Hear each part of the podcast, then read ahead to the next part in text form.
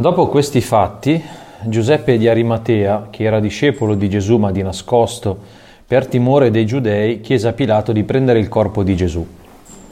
Pilato lo concesse, allora egli andò e prese il corpo di Gesù. Vi andò anche Nicodemo, quello che in precedenza era andato da lui di notte, e portò circa 30 kg di una mistura di mirra e di aloe. Essi presero allora il corpo di Gesù e lo avvolsero con teli insieme ad aromi come usano fare i giudei per preparare la sepoltura. Ora nel luogo dove era stato crocifisso vi era un giardino e nel giardino un sepolcro nuovo nel quale nessuno era stato ancora posto. Là dunque, poiché era il giorno della parasceve dei giudei e dato che il sepolcro era vicino, posero Gesù. Allora, il percorso del nostro amico Nicodemo finisce qui in un brano che è effettivamente una conclusione. Dopo lo spieghiamo bene questa cosa, ma anticipo che la sepoltura di Gesù, nel, mentre nei Vangeli sinottici, cioè Matteo, Marco e Luca, la sepoltura di Gesù contiene degli indizi che ti spingono a intuire che c'è qualcosa che si sta preparando, la sepoltura di Giovanni è una conclusione. Qui non ci sono molti segnali che lasciano immaginare un seguito, che lasciano immaginare un seguito. Non ci sono neanche dei preparativi ulteriori per la sepoltura che devono essere fatti. Avete presente che negli altri Vangeli viene detto che il corpo di Gesù viene, come si dice in dialetto, messo via rapidamente eh, perché non c'è tempo, eccetera, e le donne poi sarebbero tornate. Qui invece eh, non c'è traccia di questo, tutto viene fatto e si conclude perché questo brano è la conclusione della crocifissione e il finale sono i titoli di coda. È importante che questo brano sia un brano di conclusione. È importante per leggere anche il senso di quello che sta vivendo Nicodemo e il valore del gesto che compie. Nel Vangelo di Giovanni Nicodemo fa, percorre una parabola, l'abbiamo un po' vista in questi tre passaggi, ed è una parabola che va da un inizio di fede molto, eh, come si può dire, molto imbarazzato, molto impacciato e goffo con l'andare da Gesù di notte, fino al gesto che compie oggi, che è un gesto veramente luminoso. Con di mezzo quell'episodio che abbiamo commentato la volta scorsa sotto una prospettiva un po' particolare, quella del desiderio, che ci faceva intuire che si stava, aprendo, si stava facendo largo nel cuore di quest'uomo eh, qualche cosa che prometteva molto bene, qualcosa che operava in lui forse un pochino anche al di là della sua consapevolezza, che spingeva per uscire. L'altra volta l'abbiamo descritto nei termini di un desiderio un po' di congruenza, cioè sentiva che c'era qualche cosa che doveva venire fuori, non capiva, allora fa questo intervento presso il Sinedrio nel quale prende posizione per Gesù, però non è ancora proprio consapevole appunto tale da fare una scelta perciò poi viene messo a tacere e non, e non ribatte. Bene, questa parabola qua, qui, eh, questa parabola di Nicodemo qui giunge a una conclusione anch'essa.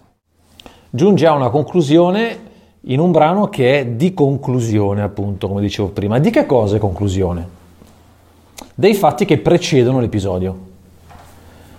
Il, versetto, il primo versetto che abbiamo letto dice proprio così: Dopo questi fatti, Giuseppe di Arimatea, eccetera, eccetera. Quali sono i fatti che hanno preceduto questo episodio? I fatti che hanno preceduto questo episodio sono quelli della croce, che conosciamo molto bene, non, non è il caso che, che stia a riassumerli ovviamente, però è importante avere presente la prospettiva secondo la quale Giovanni racconta la crocifissione. E Giovanni racconta la crocifissione come un compimento, cioè, mentre per noi è facile pensare al momento della crocifissione come un momento magari anche di passaggio, ma non è ancora la fine, no? Giovanni ci racconta la crocifissione di Gesù invece come una fine, come un compimento. Un compimento di che cosa? La fine di che cosa? La fine di una rivelazione.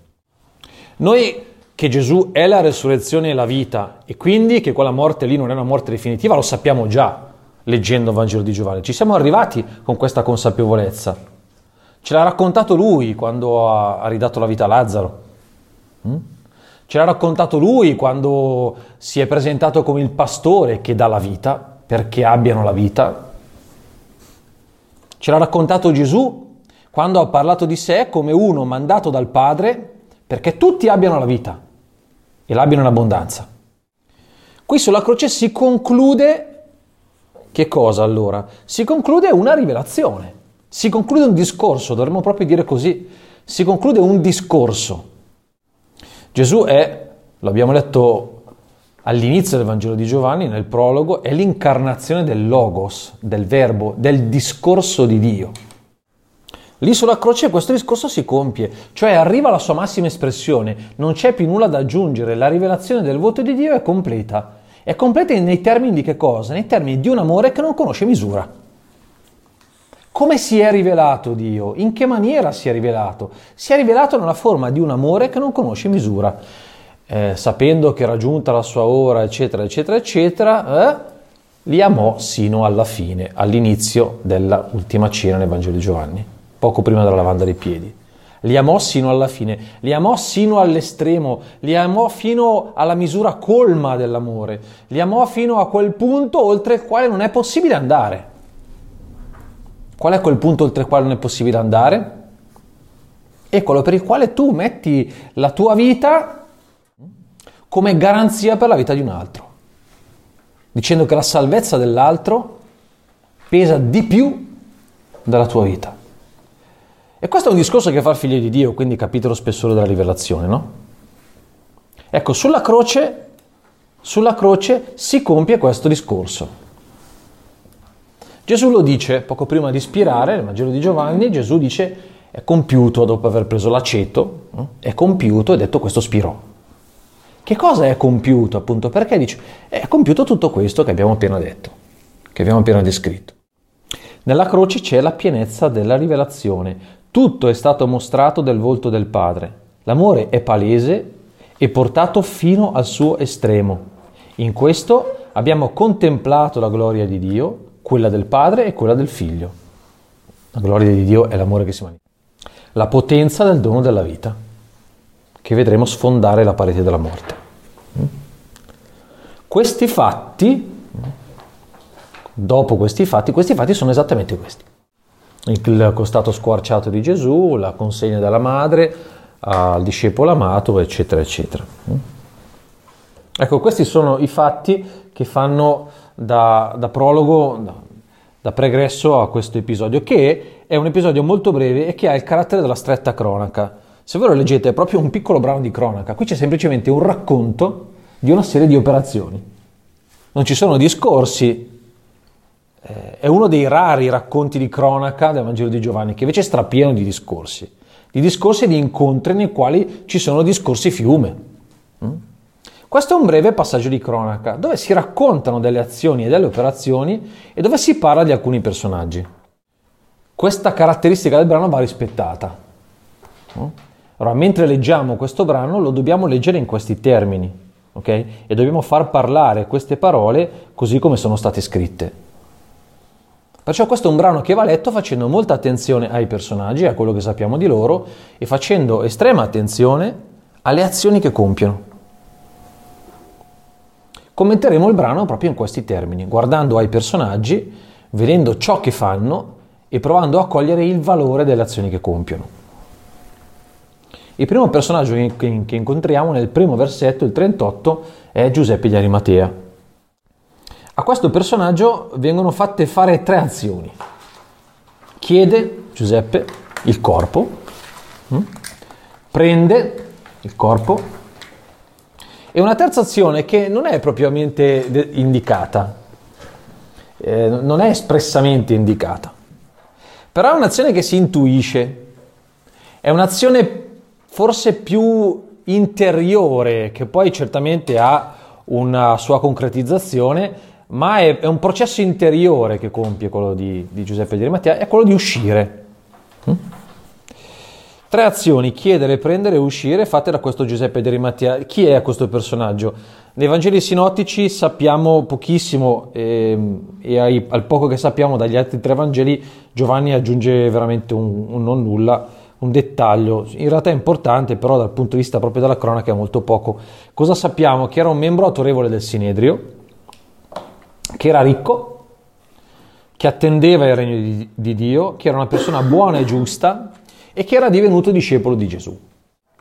E ce, ce lo fa... Eh, questi dettagli mettono insieme un personaggio curioso, eh? ricco membro del Sinedrio, discepolo di Gesù, che attendeva il regno. Se uno rilegge l'annuncio evangelico con alcuni dei tratti tipici dei Vangeli sinottici, uno fra tutti, quanto difficilmente un ricco potrà entrare al regno dei cieli, e qui ce n'è uno. Interessante, no? Qui ce n'è uno. E Pietro che gli dice, eh, anzi tutti i discepoli gli dicono, eh, ma se è così allora chi mai si potrà salvare? E Gesù che gli risponde, ma nulla è impossibile a Dio. No? E infatti eccolo qua, questo è un ricco, membro del Sinedrio, quindi uno dei capoccia del popolo, ma di quelli duri e puri, che è divenuto discepolo di Gesù. Quindi questo uomo, quest'uomo è un mezzo miracolo, capite? Potremmo dire che questo è proprio uno fatto dalla grazia nulla è impossibile a Dio e che sia stato fatto uno così, un ricco che entra nel regno dei cieli, che lo desiderava e che ci entra perché questo diventa discepolo di Gesù, no? si pone sul piano della grazia così come, come, la grazia che ha operato in Maria, che ha compiuto l'impossibile, come quella che ha operato in Elisabetta, come quella che ha operato nel cieco, nel paralitico, nel lebroso, eh, in Zaccheo, eccetera, eccetera. Questo è un uomo graziato e dunque grazioso, nel senso proprio del bello, nel senso del bello. E dal racconto di Giovanni viene fuori un, un gran bell'uomo, di fede, un gran bell'uomo. Giovanni aggiunge un elemento che non, un detta- che non è un dettaglio. Eh? Eh, Giovanni ci dice che è un credente, ma è un credente di nascosto eh, di nascosto per paura dei giudei. Lo stesso motivo diciamo, che, che teneva un po' sulle, sulle, sulle, sue nell'esprimere la sua fede anche Nicodemo. E esprimere la fede in Gesù avrebbe avuto delle conseguenze disastrose sulla loro vita. Eh, vuol dire che sarebbero stati cacciati dal Sinedrio, sarebbero stati allontanati anche dalla sinagoga.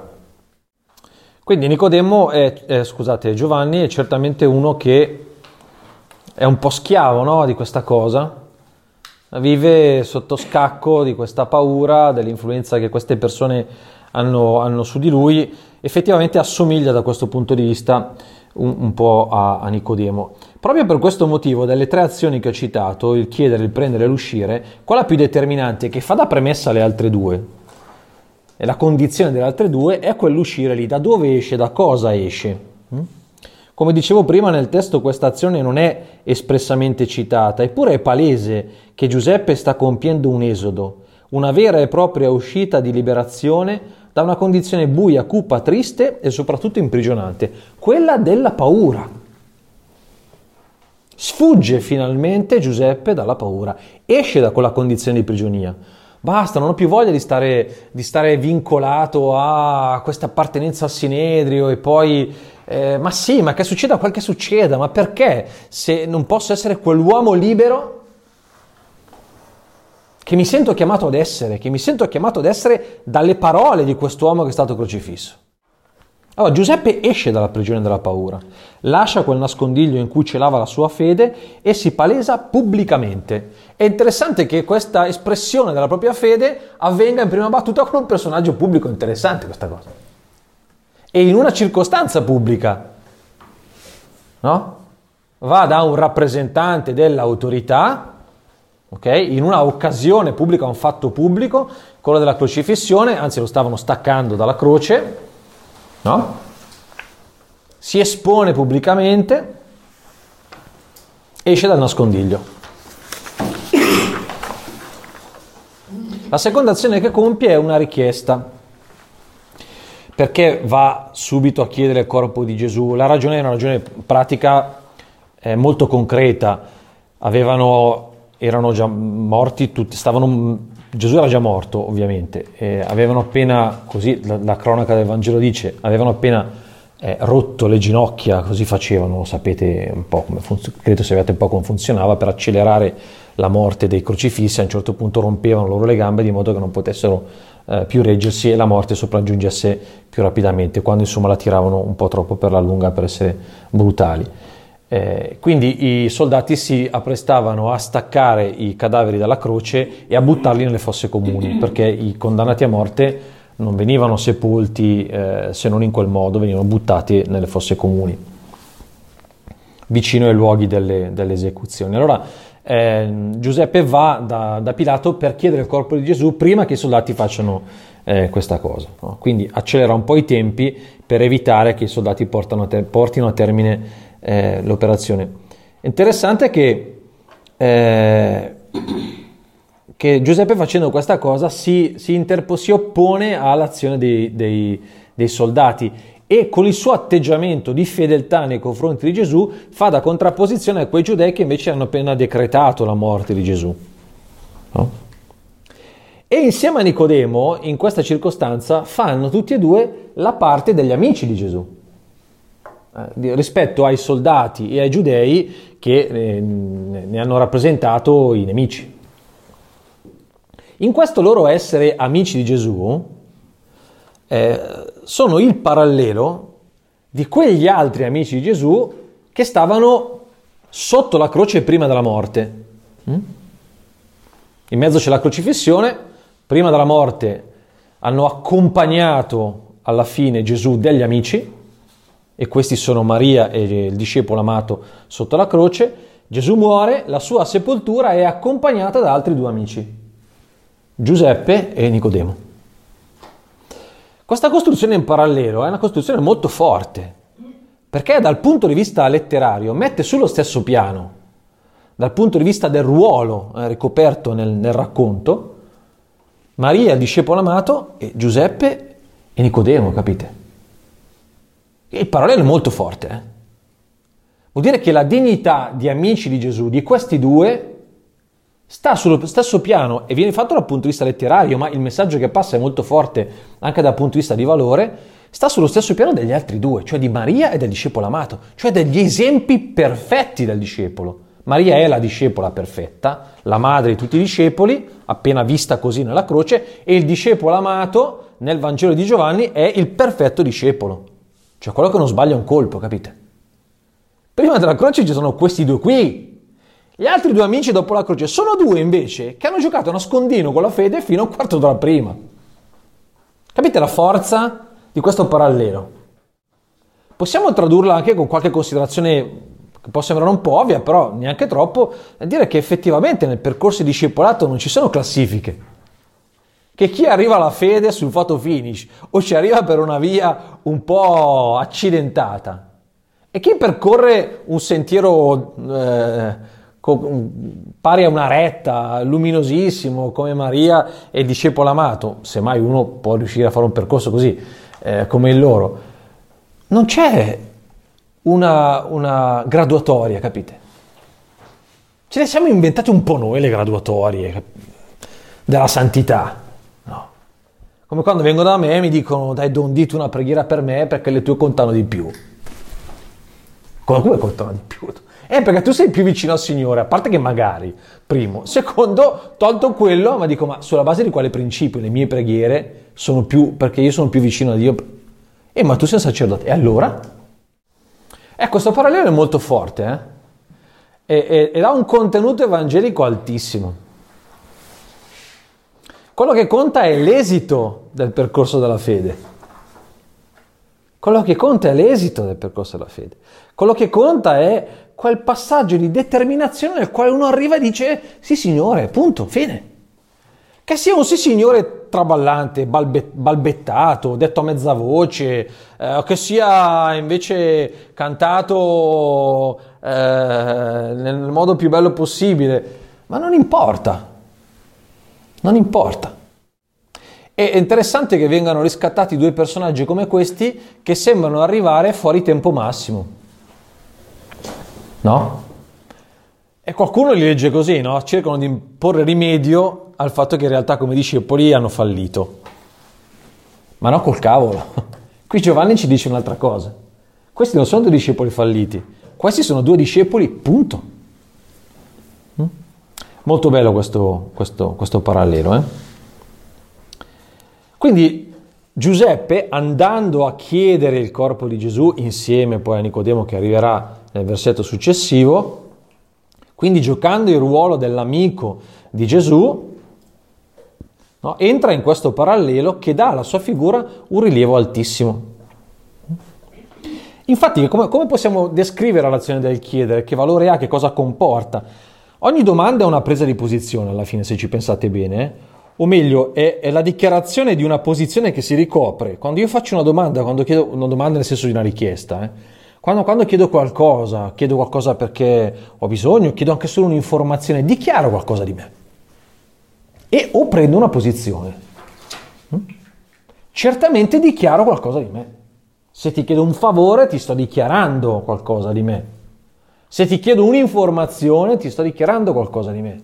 Se ti sto chiedendo aiuto, se ti sto chiedendo una cosa, se ti sto domandando il corpo di Cristo, se sto domandando il battesimo alla Chiesa, se sto domandando eccetera eccetera. Ogni richiesta svela qualcosa di sé, in genere un bisogno se non perfino un desiderio.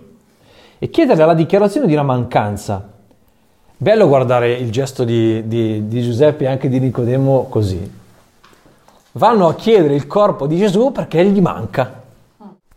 Come dire che proprio era la cosa che gli mancava, eh? No? La cosa che gli mancava. Nella vita era la cosa che gli mancava. Che cosa portano via? Cosa vanno a chiedere? Vanno a chiedere il segno dell'amore, capite? Quel corpo lì è la reliquia dell'amore. È il testimone, reliquia nel senso del testimone, eh? Mica le reliquie quelle nostre, i capelli della Madonna e il latte materno e le piume della, della, dello Spirito Santo del giorno del battesimo. Non quelle robe lì. La reliquia nel senso, nel senso del testimone. Quel corpo lì è la testimonianza di quello che hanno intuito e che sulla croce si è rivelato in modo pieno e perfetto. E rispetto a quella cosa lì, Giuseppe va perché sente una mancanza ma non la mancanza di qualcosa che non è arrivato a fare deve completare, eh? non ci sono appunto come qualcuno intende queste due figure, no? Eh, come quando hai quella sensazione e ti viene a mancare una persona cara e tu vivi il senso di colpa di non aver fatto abbastanza, di non aver fatto tutto, di non aver detto le ultime parole, eccetera, no? Come tante volte può capitare purtroppo, no? Ma non è quella roba lì. Va a porre una domanda, una richiesta, come se quel corpo lì un po' gli appartenesse. È un po', un po' roba mia quel corpo lì. O voglio che lo sia. Anzi, ho intuito che quel corpo lì è per me. Lo ribadiremo dopo, ma attenzione che Giuseppe e Nicodemo possono andare a chiedere quel corpo perché quello è un corpo che è stato donato. Allora non vanno a prenderselo, eh? Una rapina, vado di rapina come quando si dice nel Vangelo di Luca che il, il, ladro, il buon ladrone ruba anche il paradiso alla fine, perché ci entra un po' di sfroso. No, il buon ladrone non ruba il paradiso, perché il paradiso è già stato donato, quindi semplicemente si prende quello che gli è stato regalato. E qui Giuseppe e Nicodemo vanno a prendersi qualche cosa che è stato donato. Nessuno mi toglie la vita, dice Gesù qualche capitolo prima, ma sono io che la do e posso darla e riprendermela quando voglio, per dire la sua libertà no? e la sua sovranità nel dono. Allora, quel corpo lì è il segno del dono, quel corpo lì è un corpo donato. Per quello Nicodemo e Giuseppe possono andare a chiedere quel corpo. Per quello Giuseppe e Nicodemo sentono che quel corpo lì appartiene a loro. Perché hanno visto il dono. Quando uno pensa che la fede è una, è una cosa sua, nel senso che è una cosa che io produco davanti al Signore. Oh, la tua fede c'è perché un dono è stato dato, eh? E qual è il dono? Questo. E io posso andare davanti al Signore eh, e chiamarlo mio Signore perché Lui ti ha detto che è il tuo Signore, che si è detto tuo. Mica al contrario, eh? Ah, Signore, vengo a dirti che sono tuo, voglio dirti che sono tutta tua bellissimo per carità di Dio. Io ho provato a dirlo con la mia vita, chi si sposa lo dice a suo modo con la sua vita, ciascuno è chiamato a dirlo con la sua vita, ma noi questa cosa la possiamo dire perché lui ha detto una volta per tutte io sono tuo, io sono vostro. E di questo mio donarti Questo mio donarmi puoi fare quello che vuoi. La nostra scelta della fede sta in piedi perché c'è prima un'altra scelta che era sua per noi. Allora, questo ci aiuta a comprendere sempre la nostra scelta di fede come un dono anzitutto, eh? Ma non è il fatto che il Signore mi dà la forza di credere, mi, dà, mi regala il dono della fede, to, il dono della fede, così c'è anche qualcuno che può dire, eh ma a me non me l'ha dato il dono della fede. Perché? Eh, perché il Signore è un tipo un po' così, un po' morale, ad alcuni glielo dà, ad alcuni glielo dà. Ma il dono della fede è dato a tutti, quelli che lo vogliono prendere. Quelli che vogliono prenderselo. E tutti possono prenderselo, tutti possono prenderselo. Perché? Perché è stato dato. Ed è a disposizione di tutti. A qualcuno è impedito di vivere una vita sotto la luce dell'amore che sulla croce è stato rivelato. C'è qualcuno al quale è impedito questa cosa. C'è qualcuno che può impedirsi di vivere questo. Certo, uno può dire: No, ma io non voglio credere a quell'amore lì, anzi, non voglio credere che quell'amore lì è la legge della vita. Va bene, No, ma io non sento, ma, lascia perdere sto sento, non sento, che ormai sei grande, sento, non sento, gli lasciamo agli adolescenti. Adesso sei grande, eh? sei un uomo, sei una donna fatta, il sento, non sento, hai capito che non è la legge della vita. Vuoi o non vuoi? Mica sento o non sento, vuoi o non vuoi? Scegli o non scegli? Ci stai o non ci stai? Vai o non vai? Questo conta, eh? No, ma io non sento, oh, sto sento. L'hai sposata? Sei innamorato? Sì, bellissima. Quando la vedo non capisco più niente. Ecco, ci sarà un giorno in cui ti sveglierai al mattino, la guarderai e dirai...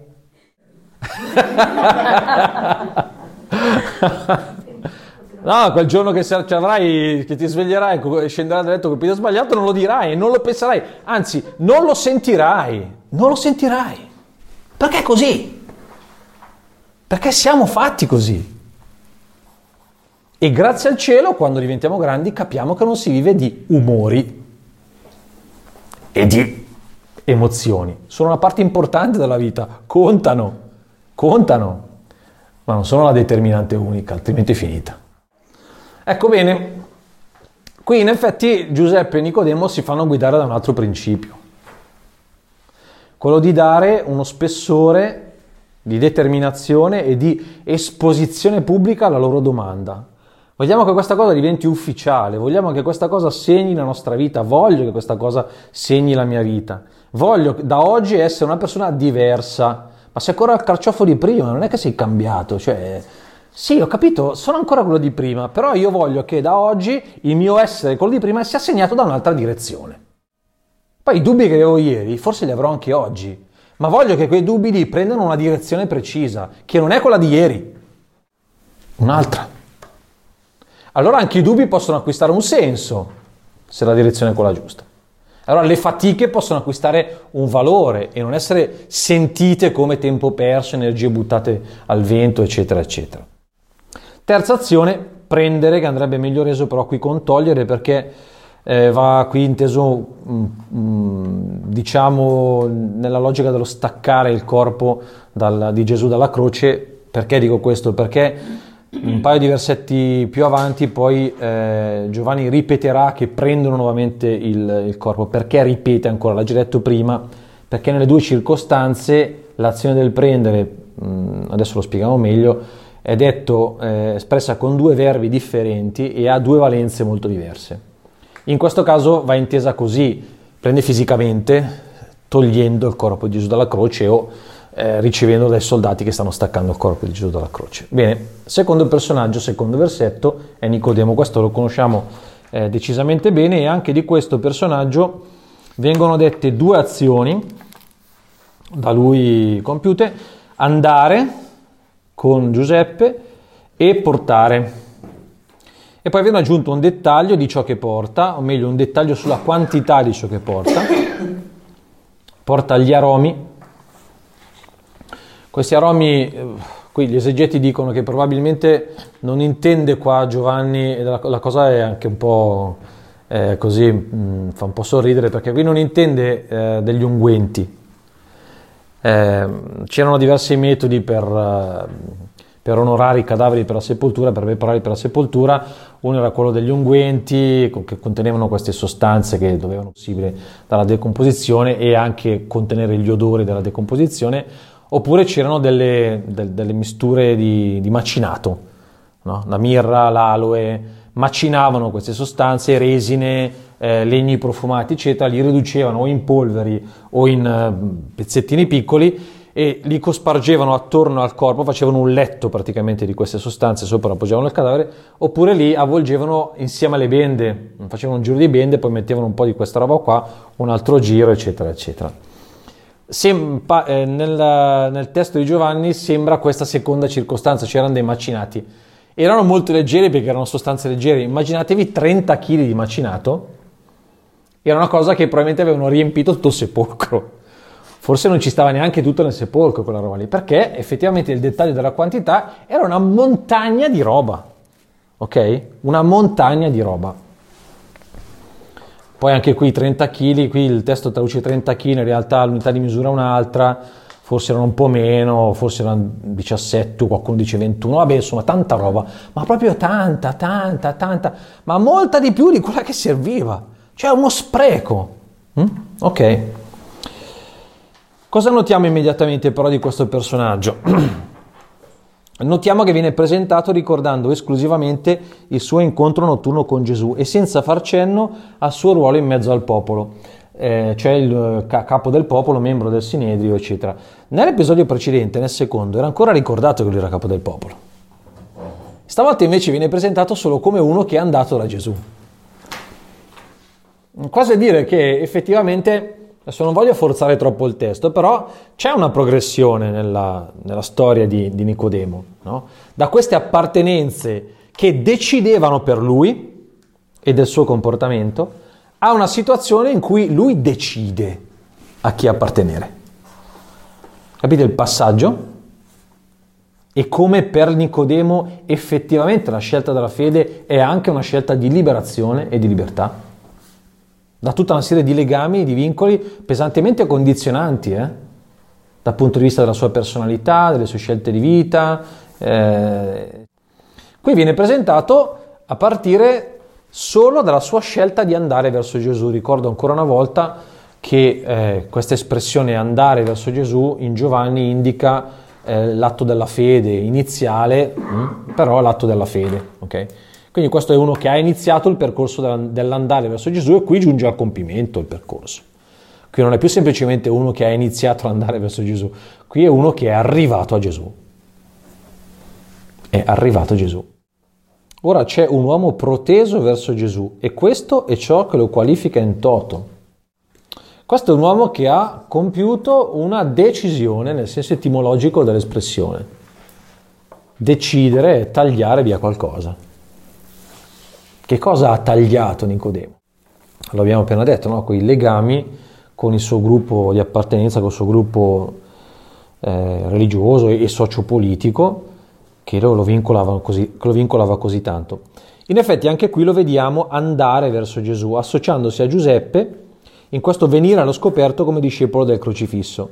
La sua identità di credente in Cristo, o oh, attenzione, questa non è ancora la fede quella pasquale piena, eh, siamo ancora prima del sepolcro vuoto. Okay. Però c'è una pienezza di riconoscimento di Gesù, una pienezza di riconoscimento di Gesù, questo senz'altro. Eh. Questa sua identità di credente in Cristo diviene anche per lui, come per Giuseppe, un fatto pubblico. Mm? Approfondiamo ulteriormente la portata di questo gesto, sottolineandone il carattere di scelta determinata, maturata e praticata. È importante aver presente questo. Non capita per caso che si viene a sapere che Nicodemo è un discepolo di Gesù. Eh? Oh, ma ha scoperto. Oh, avevo fatto tutto il possibile per nascondermi, ma alla fine mi hanno sgamato. Non capita questo. Ci arriva poi, eh? Fa un tentativo prima, mette fuori la testa dal guscio, l'episodio della volta scorsa, ma non si giudica un uomo secondo la nostra legge prima di aver ascoltato. Oh, zitto tu, che non capisci niente, va a studiare, eccetera. E lui giù abbassa le orecchie, mi accoda fra le gambe e se ne va via. Primo tentativo è andata male, secondo tentativo dici no, basta. Quindi questa cosa che sta facendo di manifestare pubblicamente la sua fede non è un caso, è frutto di un percorso, è frutto di una scelta, è frutto di una determinazione ben ponderata, che è arrivata a maturazione, cioè è arrivata attraverso un percorso di maturazione. Non è un'improvvisata, non è un colpo di testa, non è un colpo di teatro. Ciao, ah, faccio vedere che ho l'animo largo e eh, se, seppellisco Gesù. Anche perché poi la, la, quantità del gesto che accompagna la manifestazione pubblica della sua fede eh, fa anche un po' ridere, fa un po' sorridere. Ho esagerato, ho capito che gli vuoi bene, ma esagerato. Qui non è Nicodemo che viene scoperto da qualcuno come credente in Gesù ma è Nicodemo che si scopre, si fa scoprire, si lascia scoprire.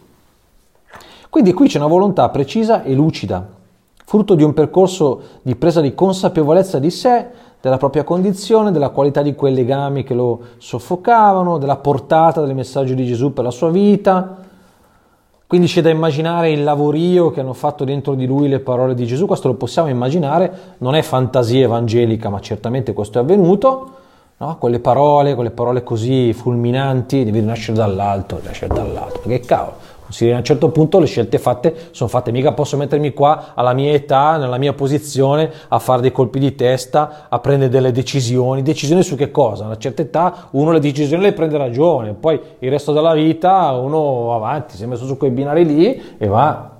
E Gesù che gli dice? Ma Gesù gli dice, ma il Vangelo è l'esisir dell'eterna giovinezza, si va avanti tutta la vita a scegliere secondo lo Spirito. Chi è secondo lo Spirito non sa di dove viene, non sa dove va. Ma non perché oggi è, sul pero, domani sul melo, il terzo giorno è sul fico, no, non in quel senso lì, nel senso della libertà. No? E questa cosa l'ha sentita e ci arriva Nicodemo a quella libertà lì, è bellissimo questo, eh? E questa, questa, uscita, questa uscita allo scoperto capite che poi la, la pagherà cara, eh, perché non è che il Vangelo non ce lo racconta, ma sappiamo che cosa sarebbe poi successo, quindi avrebbe pagato le conseguenze del suo gesto. Non sarebbe più stato un capo del popolo, eccetera, eccetera. E da lì non sarebbe più tornato indietro. Certo che potrebbe sempre rinnegare la sua fede, però ormai la sua immagine, la sua storia, la sua reputazione, il suo stesso modo di guardarsi ormai sono compromessi. Eh? E Nicodemo da qui in avanti non sarà più quello di prima. Anzi, forse bisognerebbe dire così, che Nicodemo ha già cominciato a non essere più quello di prima. E questa scelta è semplicemente la manifestazione. Questo gesto è la manifestazione di una scelta che già ha fatto di non essere più quello di prima. Quel dettaglio sulla quantità degli aromi, eccetera, ci lascia intendere il grado di coinvolgimento di Nicodemo e anche il livello di maturazione della decisione. Eh? Questa è una, è una quantità che richiede una somma molto consistente e come dicevo prima è effettivamente sproporzionata ai fini della sepoltura, è troppo, non serve, è proprio uno spreco, un eccesso apparentemente inutile, come quando uno vado e ti regalo, ci, ci ti regalo 50 rose rosse, è uno spreco, un eccesso, è un eccesso inutile questo, no? E però sono quegli eccessi che dicono, che dicono la qualità di un'esperienza. È, è, talmente coinvolto che sì, ma, cosa, sì, ma va bene. Cioè, il gesto è proporzionato a quello che sta vivendo, appunto. Che è un'esperienza sproporzionata. Quindi si intuisce in quella quantità lì la preziosità che Nicodemo riconosceva Gesù, ma poi qui bisogna andare anche un po' più sul tecnico. Quella quantità di, di ricchezza eh, dice che, che quello è un omaggio che si fa a un re si proprio un po' come quello dei re magi. Mm? Si porta una quantità di beni preziosi eh, che corrispondente al livello, diciamo così, della dignità della persona che, che, che si vuole onorare. Con questo gesto Nicodemo sta dichiarando la regalità di Gesù, una regalità che, che Giovanni in realtà ha raccontato lungo tutta la passione, perché il, Giovanni, il Gesù della passione di Giovanni è un re che sta prendendo posto sul suo trono. È lui che governa tutti gli andamenti della passione. Anche se sembra che lui sia la vittima, se uno legge il racconto di Giovanni ha la netta impressione che è Gesù che sta governando quello che accade. Perfino sulla croce Perfino sulla croce, questa è tua madre, questo è tuo figlio, dice a discepolo amato e a, e a Maria, perciò anche lì mette a posto le cose, e poi dice è compiuto. Compiuto cosa compiuto? Chi è compiuto? Che cosa è compiuto? Compiuto dice uno che ha finito di fare un lavoro. E appunto lui stava dominando la scena, stava dominando la scena. Vengono a prendere l'orto degli ulivi, eh, cerchiamo Gesù Nazareno, sono io, bah, cadono tutti, la potenza della sua presenza li stende tutti. Gesù domina la situazione. Ecco, l'omaggio di Nicodemo è un riconoscimento della regalità di Gesù. Nicodemo guarda al corpo di Gesù come al corpo del suo re. Per lui adesso non c'è altra autorità, non c'è altra sovranità, non c'è altra forza di governo sulla sua vita se non quella di Gesù. È per questo che è un uomo libero, capite? La libertà dei figli di Dio è la scelta di avere una sola sovranità sulla propria vita, che è quella di Dio. Che è una sovranità che ha le caratteristiche di una paternità. Chi non vorrebbe avere come re il proprio padre? Meglio di così. Faccio una vita da principe, appunto, nel vero senso della parola. Se il re è mio padre, guardate che entrare nel regno di Dio vuol, quella, vuol dire quella roba qua, vuol dire andare in paradiso, eh? cioè ci andremo anche, vuol dire un po' anche quello ma qui cercare il regno di Dio vuol dire questa cosa qua, vuol dire scegliere di avere come autorità sulla propria esistenza, come autorità unica, la paternità di Dio. Vuol dire che io non rispondo ad altri che a questo. Vuol dire che le mie scelte, il modo con cui decido di mettermi in gioco nella vita, come uomo o come donna, risponde a lui e non ad altri. Forte questa cosa. Sembra una perdita di libertà questa. Decidere di avere un sovrano vuol dire diventare che cosa? E eh beh, ma se il sovrano è, è un padre, questo riconoscimento di regalità è un gesto chiaro di sottomissione e affidamento.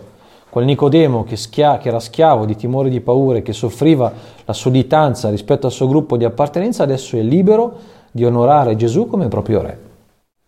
Prima pensava che a dargli vita erano quell'appartenenza, adesso sa che la vita la dà uno solo. E allora insieme a Giuseppe dà consistenza a questa sua scelta di fede eh, con un gesto molto bello che è questo prendere, che però è mal tradotto con prendere, in realtà è più fedele tradurre con accogliere. Quindi il testo verrebbe così, essi accolsero allora il corpo di Gesù e lo avvolsero con teli, eccetera, eccetera. Come vi dicevo prima, qui eh, leggo semplicemente la spiegazione, l'utilizzo di due verbi differenti nel descrivere la medesima azione esteriore, prima al versetto 38 e adesso al versetto 40 siamo giusti, eh, permette di comprendere le diverse valenze del gesto. Se in prima battuta si trattava del gesto esteriore del prendere e togliere il cadavere dalla, dalla croce, e Giovanni usa il verbo airo, qui si tratta di un gesto di accoglienza vera e propria. Andrebbe infatti meglio tradotta l'azione con accolsere il corpo di Gesù e Giovanni utilizza in questo caso il verbo lambano, che può prendere nel suo Vangelo il senso forte e teologico dell'accogliere la rivelazione di Dio. Lo usa nel prologo per dire a quanti però l'hanno accolto, il verbo che si è fatto carne, la luce, a quanti l'hanno accolto, ha dato il potere di diventare figli di Dio. L'accogliere di Nicodemo è quell'accogliere lì, capite? L'accogliere di Giuseppe è quell'accogliere lì. Cosa vuol dire avere il potere di diventare figli di Dio? Vuol dire prendere in mano il corpo crocifisso di Cristo. Chi può fare questo? Chiunque vuole. Questo è l'atto della fede, sì. Questo è il passo della fede, sì. Ma se poi io ho il dubbio, poi io non sono sicuro, poi io sono... Ma lascia perdere però. Il gesto di Nicodemo e di Giuseppe è di una concretezza e di una fisicità eh, straordinarie. Non ci sono discorsi qui, capite? Non ci sono espressioni di fede, non ci sono eh, confessioni di fede, non, sono, non c'è niente di tutto questo. C'è un gesto molto concreto che proprio perché è solo un gesto ed è così concreto può avere mille significati, mille sfumature e anche mille ambiguità. Ma per loro sappiamo che cosa ha voluto dire quel gesto. No? Questo atto esterno del prendere il corpo allora indica la disposizione interiore ad accogliere la rivelazione di Gesù, riconoscendolo come Messia e conferendogli poi una sepoltura regale. Fanno questo tenendo lo sguardo fisso su colui che è stato trafitto e quel corpo è la reliquia, il testimone della rivelazione. Questo l'abbiamo già un po' commentato prima, non mi soffermo mm, proprio. Attenzione però a sottolineare bene e con attenzione questa dimensione dell'accoglienza. La ribadisco, l'ho già accennata prima, ma voglio ribadirla. I due non vanno a prenderselo quel corpo, eh. Piuttosto possono accoglierlo perché quel corpo è stato donato e quell'accoglienza è il riconoscimento di un dono avvenuto. Riconosco il dono, per questo posso accogliere, riconosco, altrimenti è un furto, è una rapina, è un'appropriazione indebita. No, riconosco il dono, per questo posso accogliere. La nostra fede ha sempre questa dimensione. Vi ricordate la volta scorsa quando parlavo di desiderio di compimento come desiderio di essere riempito dal Signore? Guardatelo qua. Guardatelo qua. Il Nicodemo che vuol farsi riempire. Ma in che senso farsi riempire? Vuol dire che prendo il Signore e lo metto dentro la mia vita, ma proprio fisicamente. Gli creo uno spazio. Uno spazio che è fatto di tempo dedicato, di considerazione della sua parola nelle decisioni che prendo, eccetera, eccetera, eccetera. La cura poi che riservano al cadavere, vabbè, questi, questo è più un dettaglio, è il rispetto delle leggi giudaiche dice la dignità che vogliono da, riconoscere a quel corpo lì. Mm? Attenzione che qui c'è un, un particolare che però eh, ha la sua importanza e che dice la profondità della scelta alla quale sono arrivati e anche ehm, il, il livello delle conseguenze che quella scelta poi avrà sulla loro vita, questi stanno maneggiando un cadavere a pochi giorni dalla Pasqua. È il giorno della preparazione quel giorno, no? Si stava avvicinando. E così ci dice il testo. Vuol dire che questi non faranno in tempo a purificarsi per la Pasqua. Sapete che entrare in contatto con un cadavere e con il sangue era occasione di contaminazione eh, per, per gli ebrei. Vuol dire che avrebbero poi dovuto fare eh, dei riti di purificazione per poter celebrare degnamente la Pasqua, non c'era più il tempo. Vuol dire che, che facendo questo gesto di sepoltura si stanno tagliando fuori dalla celebrazione in, nella, secondo la purità della Pasqua. Capite? Vuol dire che per questi non, non, non c'è più nessun'altra Pasqua se non quella che ha appena vissuto Gesù. Non conta più la Pasqua, conta questo che stiamo facendo. Non conta più quell'osservanza, quella... Questo salva. Questo salva. C'è una sola Pasqua, quella che abbiamo appena visto.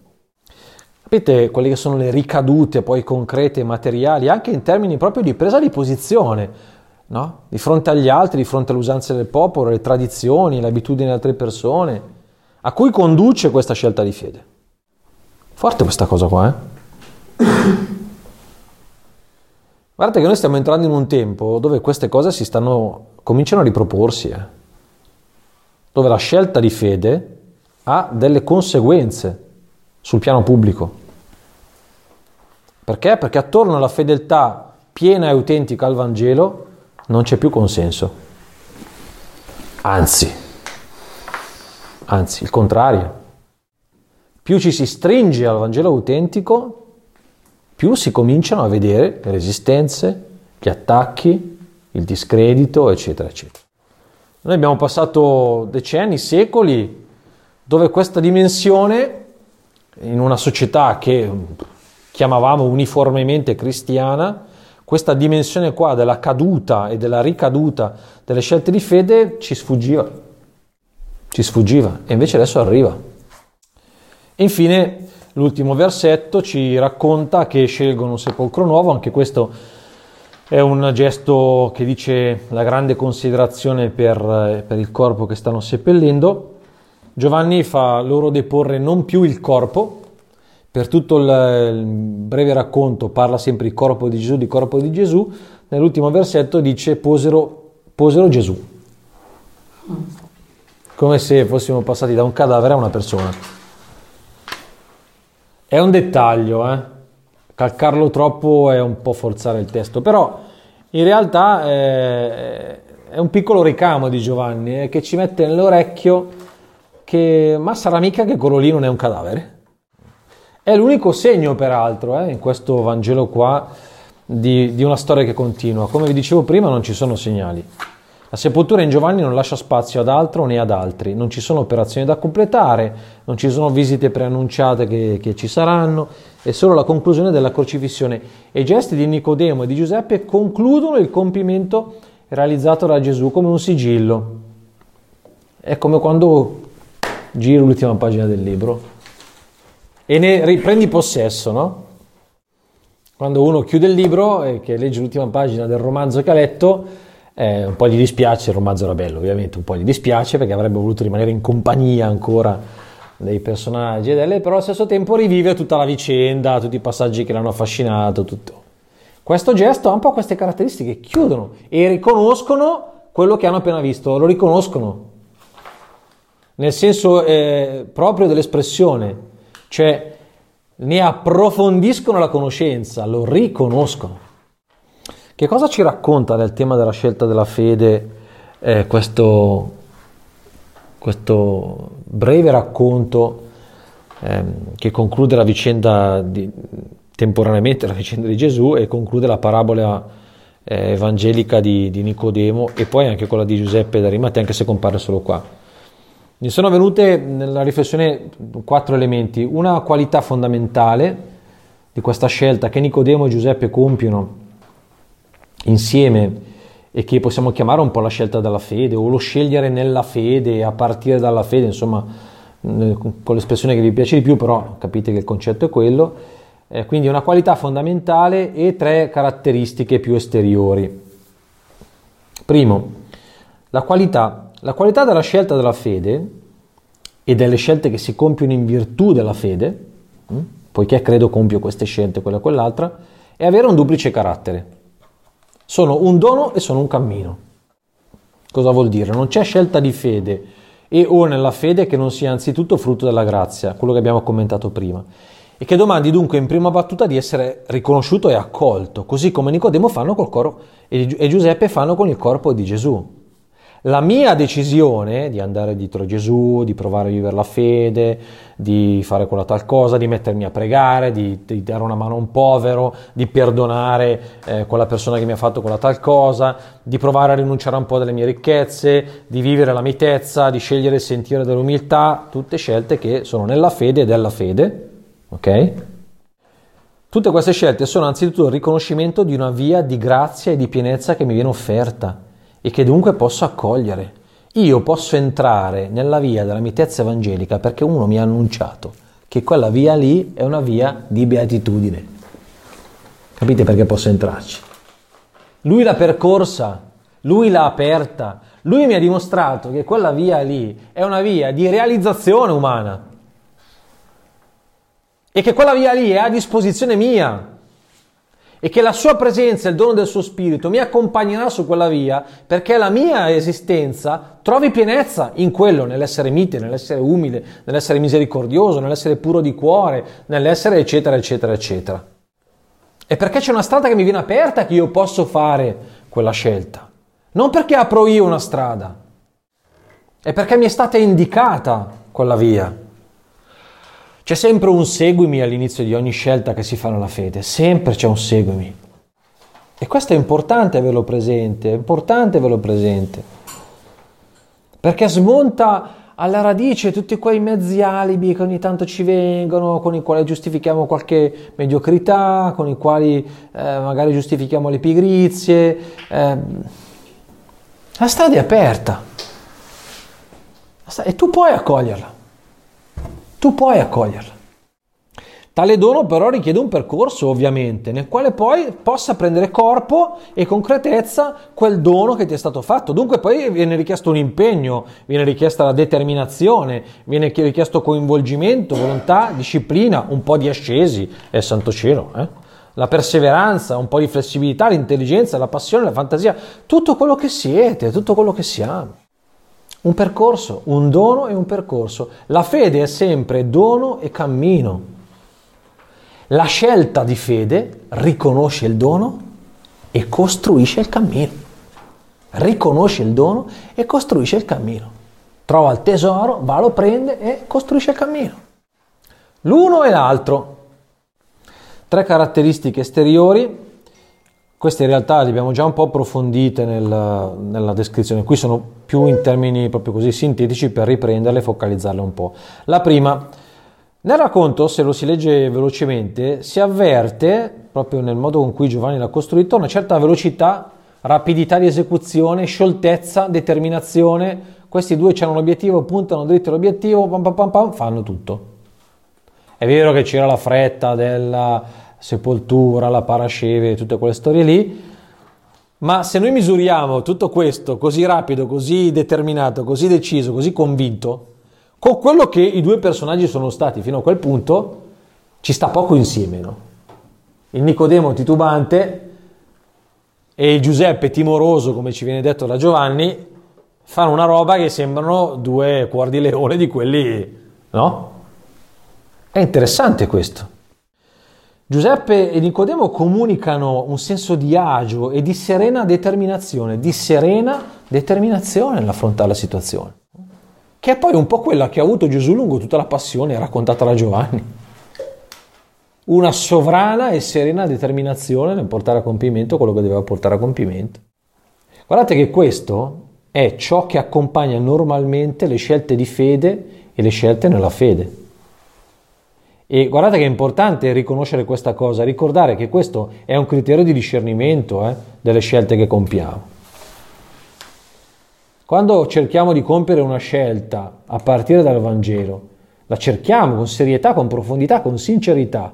E una volta che la mettiamo in campo, quella scelta, una volta presa la decisione e messa in campo la scelta, ci accorgiamo che il passo va via sciolto, flessibile. Eh? E, e, con serenità, con determinazione. Certo, oh, questo non vuol mica dire che uno poi non ha difficoltà, non ha fatiche, non ha persecuzioni, eccetera. Quello sono un altro capitolo. Però nel vivere tutto quello, proprio nel vivere tutto quello, sente che sorge e che è accompagnato da come un basso continuo no? fatto di convinzione, determinazione, di confidenza, eccetera. No? E quella roba lì è lo spirito che conferma.